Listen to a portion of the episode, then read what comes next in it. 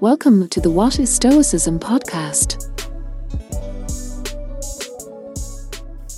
In this episode, I hope to provide you with a straightforward understanding of what the Stoic sage is and how you can use the concept to guide your Stoic practice.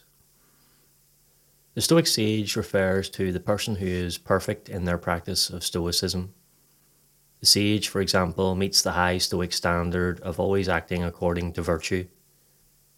As such, the sage achieves a state of eudaimonia and isn't susceptible to harm from fate. Rather than being a concrete reality that can be reached, however, the Stoic sage was understood to be an inaccessible ideal that one could use for guidance. The fact that becoming a sage is impossible is not a problem to Stoics. The sage is merely a target to aim at.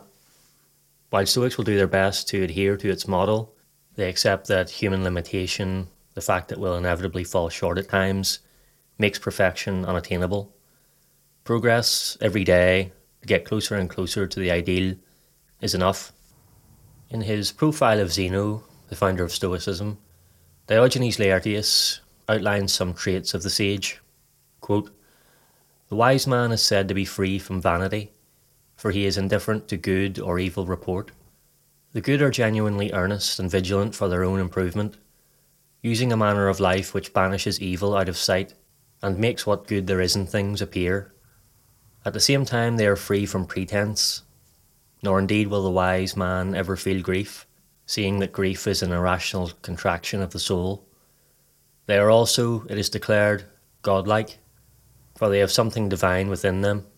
In his work on the happy life, Seneca stresses the importance of making progress over aiming at perfection.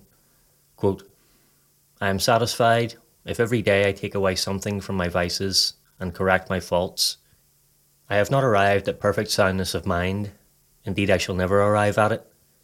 I compound palliatives rather than remedies for my gout, and am satisfied if it comes at rarer interval, and does not shoot so painfully. Compared with your feet, which are lame, I am a racer. I make this speech not on my own behalf, for I am steeped in vices of every kind, but on behalf of one who has made some progress in virtue.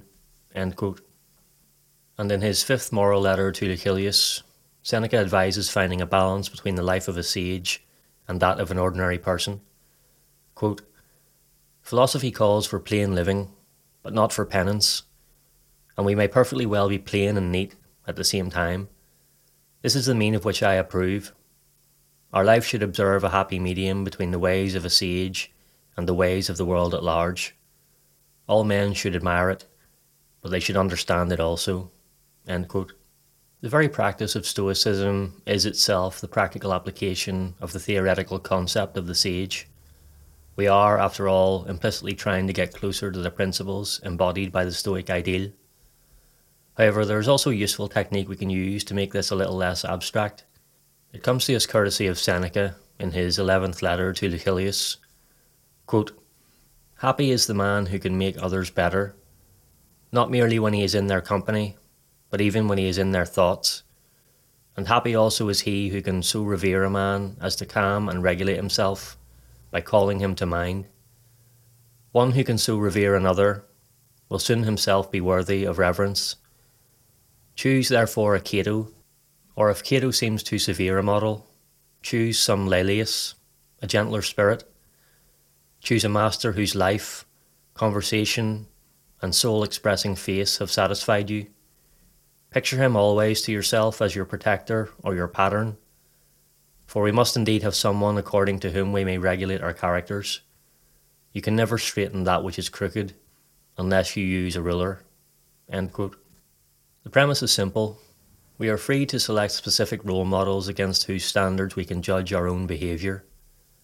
Seneca's first suggestion was Cato, the philosopher who stubbornly defended the Roman Republic, eventually preferring death over being ruled by Julius Caesar. His constant embodiment of Stoic principles could be used, in Seneca's words, as a ruler to make crooked straight. Cato Seneca concedes may be too severe a model to follow. We're free, of course, to choose models from among all the other Stoics. To make this practice even clearer, here are some simple steps you can use. Choose a figure whose Stoic principles and actions you admire for example, Marcus Aurelius. Learn more about your chosen figure by reading not only their work, but also reliable biographies about them. If we're to learn from the principles of our chosen role model, it's important to know in detail what those principles are. For example, to learn more about Marcus Aurelius, you could read his Meditations, or Donald Robertson's How to Think Like a Roman Emperor.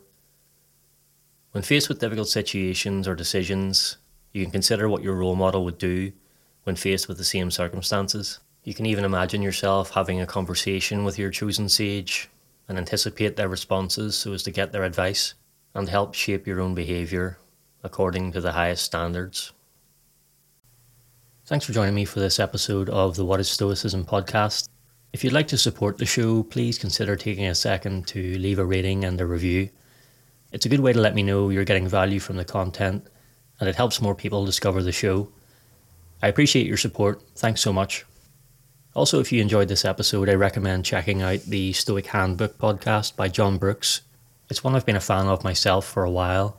It has great reviews. John publishes regular episodes that are always filled with practical wisdom, and it's available on all the usual podcast platforms. You can also find it on the web at stoichandbook.buzzsprout.com. Thanks again for listening.